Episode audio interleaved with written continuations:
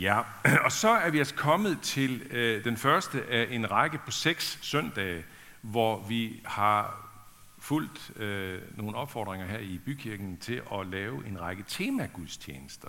Det vil sige, at vi stepper ud af det normale tekstforløb og laver øh, seks temagudstjenester, som har øh, afsæt i nogle bibeltekster fra 1. Korintherbrev og fra 2. Korintherbrev, bare så I ved det. Men jeg kommer jo ikke til at stå og læse hele lange kapitler her, så det lægger vi altså ikke ud med. Temaet, overtemaet for det, altså det her samlede tema for de her seks søndage, det er altså det her tidens guder. Tid til Gud. Og øh, det er så også temaet, det særlige tema i dag. De andre søndage, der kommer der sådan nogle undertemaer, som sætter fokus på forskellige ting. Tidens guder. Ja, hvad er en Gud for noget? Normalt så vil vi forbinde noget religiøst med det. Men kunne det tænkes, at der kunne forbindes andet med det? Helt tilbage i 1500-tallet, så siger Martin Luther, så siger han noget, så har han en definition på Gud, som gør, at det ikke bare er religiøst, men i virkeligheden almen menneskeligt. Han har den her definition. Det, dit hjerte hænger ved, det du stoler på, det er egentlig din Gud. Og det vil jo sige, at guder lever, øh, øh, set i det her lys, så lever guder i bedste velgående, også i en tid i vores del af verden, hvor mange dominante stemmer forkynder Guds død, siger, at Gud findes ikke, han eksisterer ikke, ateister og lidt, ikke? Men uanset det, ja, hvis vi tænker på den definition på guder, så lever guderne jo i bedste velgående alligevel, fordi vi har alle sammen noget, som vores hjerter og vores inderste øh, længsler og drømme hænger fast i, noget som vi øh, stoler på, noget som vi lægger vores mange mønter i, også helt bogstaveligt faktisk. Øh, noget som vi satser vores livslykke og livsmening på. Det har vi jo alle sammen, uanset hvor vi er ellers i forhold til tro og Gud og alt det der. Det forklarer i øvrigt også meget godt, hvorfor første bud er første bud. I ved de ti bud, der er ikke. Hvordan er nu det første bud lyder? Du må ikke have andre guder end mig. Altså sagt af Gud, du må ikke have andre guder end mig. Det er ikke tilfældigt, at det er det første bud. Det er nemlig også det største bud, det er det vigtigste bud. Det er rigtigt, som den samme Martin Luther han sagde en gang, hvis det første bud bliver holdt, så holder vi alle de andre bud også. Det er det første og det største bud. Du må ikke have andre guder end mig. Ja, fordi øh, vi vil hele tiden være tilbøjelige til at lede efter andre guder og gå efter andre guder. Det er rigtigt, som en af mine yndlingsforfattere, New Yorker-præsten og forfatteren Timothy Keller siger i en af sine bøger, menneske Menneskets hjerte er en afgudefabrik. Afgud, det er sådan en, bare en anden måde at sige Gud på, guder, afgud. Menneskets hjerte er en afgudefabrik. Ja, vi øh, er hele tiden i gang med at producere nye guder, ting vores hjerte hænger ved. Samme Timothy Keller, han har en meget præcis definition på det her med, med guder. Den skal I lige se. En falsk Gud er noget, der er så centralt og vigtigt for dit liv, at hvis du skulle miste det, vil dit liv næppe føles værd at leve. En afgud har en sådan kontrollerende plads i dit hjerte, at du uden betænkning er villig til at investere det meste af din lidenskab og energi, dine emotionelle og økonomiske ressourcer i den. Det kan dreje sig om familie og børn, eller karriere og profit, eller succes og anerkendelse, eller social status, og det at redde ansigt. En meget præcis dimension på, hvad guder kan være for noget og hvad var det lige netop, at grundfristelsen bestod i, øh, når, vi, når vi bladrer sådan ind i de første sider af Bibelen? Hvad var det i, det, i det der, den der begivenhed, som kaldes for syndefaldet, syndefaldsberetningen? Hvad var det lige, der var der? Hvad var det, der var gang i? Jo, den fristelse, der var der, den lød sådan her. Hvis I spiser af kundskabens træ, så bliver I ligesom Gud. Ah, okay. Det vil sige, det, det er grundfristelsen, ikke?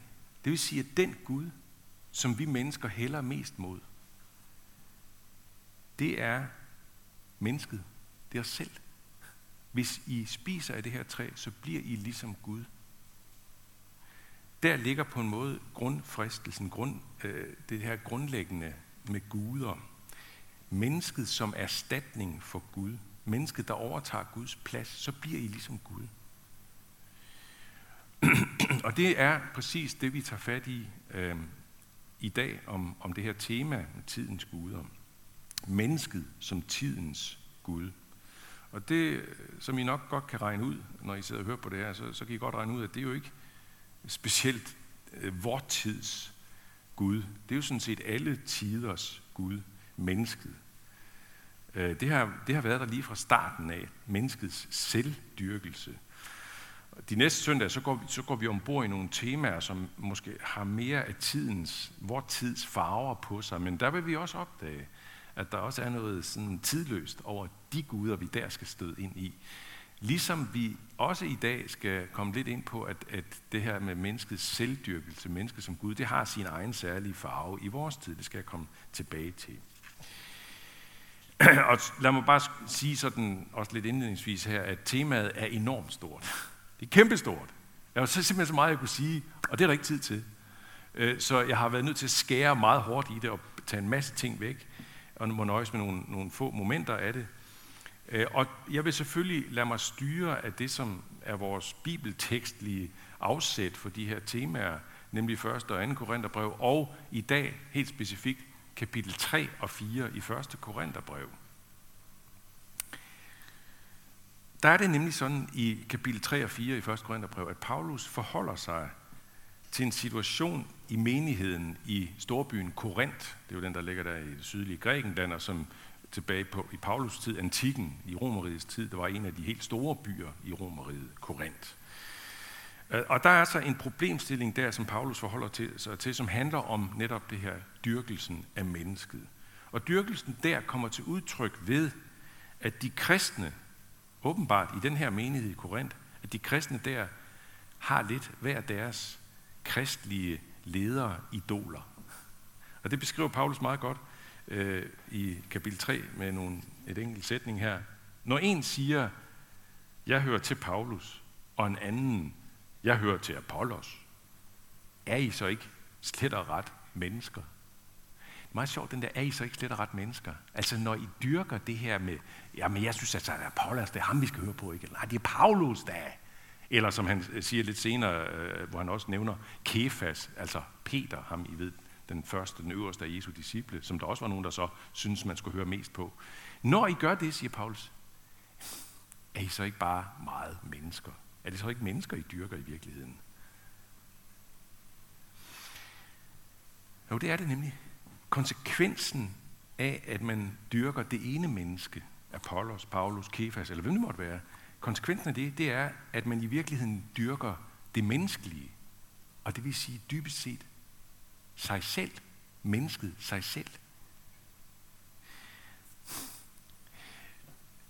Øh, i morges klokken 5, så vågnede jeg.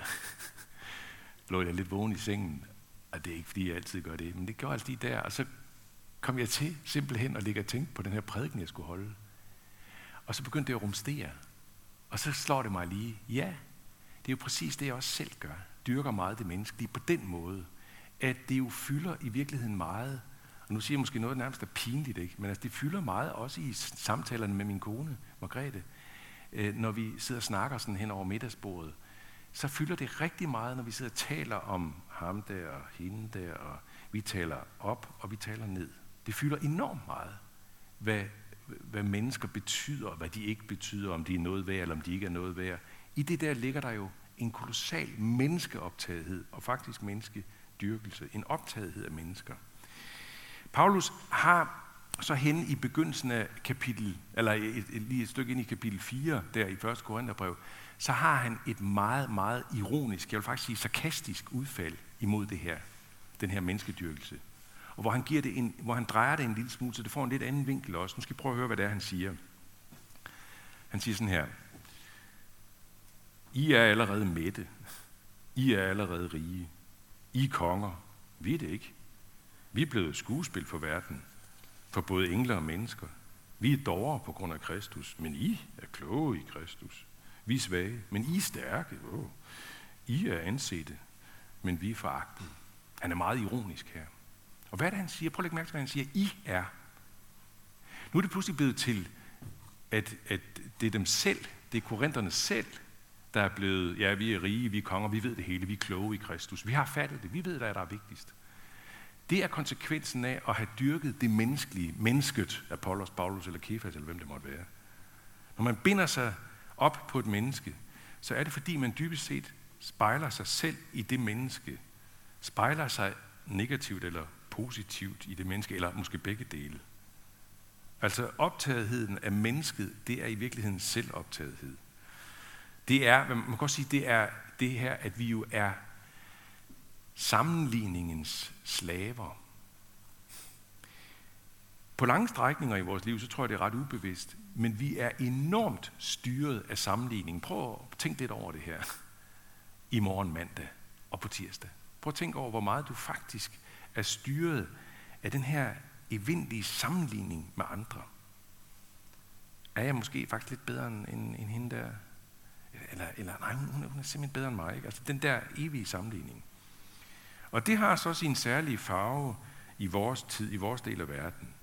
Det det er farvet af det, som, som faktisk groede frem, ja, helt tilbage fra det, der hedder med et fint ord, renaissancen. Så er vi helt tilbage sådan i, på Luthers tid, lidt før Luthers tid, og omkring hans tid, renaissancen, der omkring 1500-tallet i Europa. Fra den tid, hvor mennesket blev mere og mere betragtet som det eneste sikre udgangspunkt for forståelsen af tilværelsen. Og det er jo en, en kæmpe lang og, og meget kompleks historie, som, som jeg skal, den skal I slippe for i dag. Men, men, men tanken om, at mennesket ligesom er det faste Archimedes punkt, den er jo bare vokset og vokset de sidste 500 år. Så mennesket mere og mere er blevet det eneste mulige holdepunkt for sandheden om tilværelsen, for at finde mening med livet, for at, være, for at bestemme, hvad der er godt og hvad der er ondt. Mennesket er det eneste holdepunkt for det. Det betyder, sagt på en anden måde, at sandheden er subjektiv. For den ligger hos mennesket helt og holdent. Og det er jo det, man kunne sætte, som, hvis man skulle sætte en overskrift for vores, det man kalder for den postmoderne tid, eller senmoderne tid, så er det jo, sandheden er subjektiv. Det er det enkelte menneske, der bestemmer, hvad der er sandheden. Det er mennesket, der er øverst på hylden i alt. I ved ham der, Svend Brinkmann, psykologiprofessor op i Aalborg, og, og meget kendt øh, forfatter og radiovært og alt det der. Han har set det her meget klart, faktisk. Øh, og han skriver noget virkelig tankevækkende om konsekvensen af den her selvdyrkelse. Han henviser til en amerikansk psykolog, som har en forklaring på den her depressionsepidemi, som vi oplever i den vestlige verden og har oplevet nogle 10 år. Den her psykolog han siger, at når mennesket har kigget indad længe nok, når man har mærket efter, og man har været i terapi for at finde sig selv, så slår depressionen ind. I det øjeblik, man erkender, at der faktisk ikke er noget derinde. For livets mening på den ene side skal findes indeni, sådan som vi hele tiden får det at vide, du skal finde livets mening inde i dig selv, ikke også? Men hvis det så viser sig på den anden side, at der er tomt derinde, ja, så er der virkelig meningsløst, og så bliver det virkelig svært, og så melder depressionen sig. Brinkmann, han kalder det her for selvets religion. Selvets religion.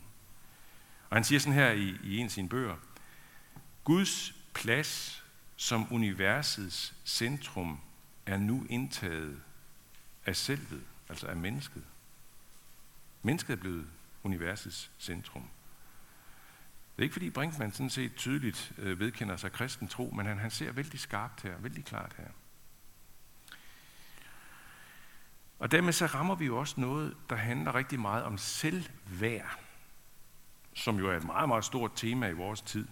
Ikke mindst øh, i psykologisammenhæng jo. For det siger sig selv, at med den byrde, der er lagt på skuldrene af mennesket, hvor, hvor vi ligesom skal bære livsmeningen og livssandheden og det hele i vores hænder, i vores sind og sjæl, ja, så gælder det virkelig om at finde et højt selvværd, det må man sige. Og det bliver jo også bakket stærkt op af psykologer og coacher og jeg ved ikke hvad. Altså, man skal finde selvværd. Men lad os lige prøve at se, hvad det er, Paulus siger om det her. Han siger to ting, som, som faktisk laver en fantastisk interessant spænding. På den ene side, så siger han meget klart og tydeligt, drop menneskedyrkelsen. Vi er ikke noget i os selv, siger han. Prøv at se, hvad han siger. Han siger sådan her. Hvad er der Apollos? Og, og hvad er Paulus? Tjenere, ved hvem I kom til tro, og hver for sig tjente vi med den gave, Herren gav. Hvem giver dig noget, nogle særstillinger? Hvad har du, som du ikke har fået givet? Og når du har fået det, hvorfor er du da stolt, som om du ikke har fået det givet? Altså kort sagt, vi er bare tjenere. Hallo? Vi er ikke noget særligt. Og så på den anden side, så siger han i samme kapitler, kapitel 3 og 4 der, så siger han sådan her.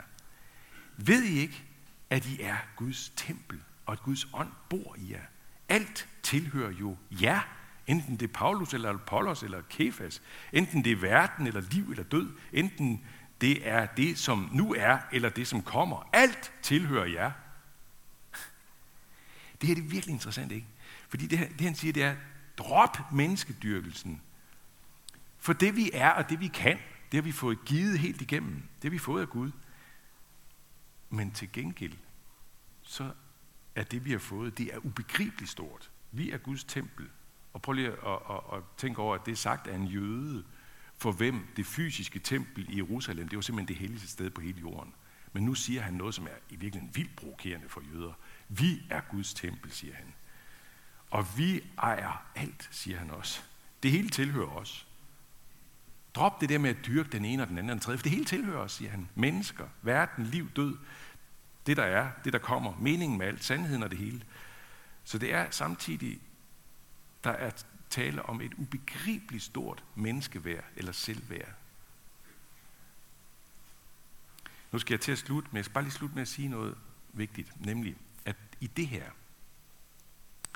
der er der et enormt frisættelsespotentiale. Og jeg siger potentiale. Jeg bruger det ord potentiale, fordi det er jo ikke sådan, at når, når, vi har, når, vi sidder, når I sidder og hører det her, og jeg tænker over det her, Nå, wow, den går lige ind, og så, så bliver den bare siden der, så har vi styr på det. Wow, yes, vi er sat fri. Gid det var sådan, men sådan er det ikke. Sådan er det ikke med noget af alt det, som vi får med troen. Jo, vi får det hele virkelig for æren. Du får det hele som en reel virkelighed lige der, ikke? Altså, Kalle, der bliver døbt i dag, ikke? Er det sådan, at nu er han sådan ved at blive til et Guds barn? Nej, han er blevet helt og fuldt et Guds barn. Guds ånd har taget bolig i Kalle. Er det ikke mærkeligt? Det har han. Så det hele er kommet til ham. Men har han fattet det endnu? Øh, nej, tak. Har vi fattet det? Har vi grebet det? Har vi grebet konsekvenserne af det? Har det fået sin fulde konsekvens i vores liv og i vores dagligdag? Nej. Det er noget, der bare sådan stykke for stykke, i små bidder, får lov til at trænge ind i os. Det er derfor, jeg siger, at der er et enormt frisættelsespotentiale i det. Fordi vi hele tiden skal have det åbnet os mere og mere for det. Det er også derfor, at Paulus er nødt til at skrive sådan, som han gør, til de kristne i Korinth. Han skriver jo ikke, det er jo ikke de ikke-troende, han snakker om. Det er ikke det, man prøver at henvende sig til. Det er de kristne. For de har brug for at høre det. De kristne kan meget nemt blive selvdyrkende, menneskedyrkende. Det er derfor, Paulus skriver sådan her. Men der er altså et kæmpe, kæmpe befrielsespotentiale i det her, som vi bliver inviteret ind i. Ind i en bevidsthed om, og som gennem hele livet kan åbne sig mere og mere for os. Og Paulus han kan udtrykke det på den her måde, skal I bare høre, det det sidste citat, I får af ham i dag. Også der fra 1. Korinther øh, brev kapitel 4, så siger han sådan her, mig er det ligegyldigt, om jeg bliver bedømt af jer, eller af nogen menneskelig domstol. Ja, jeg bedømmer ikke engang mig selv, for jeg er ikke noget bevidst, men dermed er jeg ikke frikendt. Den, der bedømmer mig, er Herren. Kan I se friheden i det? Jeg er i Herrens hænder, han bedømmer mig, så blæs med, hvad andre måtte sige om mig, og blæs være med, hvad jeg selv måtte mene om mig selv. Jeg er i Herrens hænder. Sagt på en anden måde, vi befries for hele tiden at skulle tænke på os selv og vores eget værd.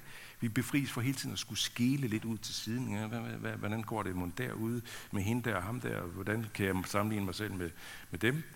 Men hele tiden at have den der værdiskala, menneskelige værdiskala. Vi befries fra hele tiden at skulle forbinde enhver oplevelse, enhver samtale med vores eget værd. Vi sættes fri til at rette fokus mod andre end mod os selv. Jo mere vi opgiver selvets religion og overgiver os til Gud, desto friere er vi. Tid til Gud, i stedet for tid til tidens guder, ja sådan set alle tiders Gud nummer et, nemlig mennesket. Tid til Gud. Lov takker evig ære være dig, hvor Gud, Far, Søn og Helligånd, som var, er og bliver en sand træen i Gud, højlovet fra første begyndelse, nu og i al evighed. Amen.